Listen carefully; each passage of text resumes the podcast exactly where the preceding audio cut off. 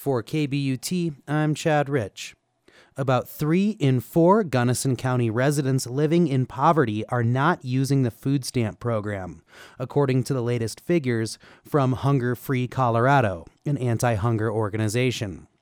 According to the latest census data, about 17% of Gunnison County residents are living below the poverty line. That makes 2,300 residents eligible for food stamps, but only one in four actually use the program. Joel McClurg works for Hunger Free Colorado. He says some people might not think it's worth the time to apply. Food stamps require a physical presence interview or a telephone interview with an eligibility technician, and they also have a pretty time intensive application with income verifications.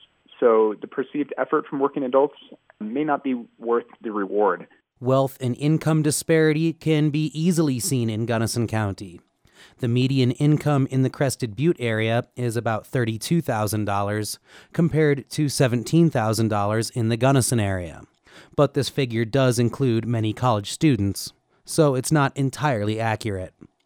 McClurg says that in communities with such disparity, often comes different attitudes towards food stamps, and the program becomes stigmatized. Food stamps are pretty universally stigmatized despite all of the tangible economic and health outcomes associated with the programs. You see kids who have access to food, they're less likely to have chronic disease, they're more likely to graduate from school. In terms of dichotomous communities, the data indicates that there is definitely stigma occurring, that folks in wealthier communities are less likely to enroll even if they are eligible. McClurg says that despite the stigma, people should still apply for the program if they're in need. It's a program that you have paid into your whole life. It's just like Social Security in that regard. The benefits are there to support you and your family and get you through life storms.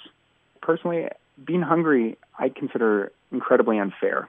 And because it causes so many health and behavioral problems, I really feel that no one in our country should have to experience it.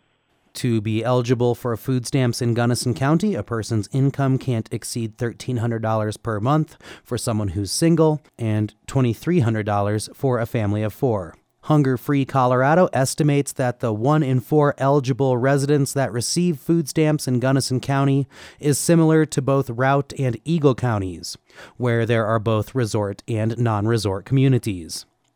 The enrollment in Gunnison County is about half the state average. Chad Rich, KBUT News.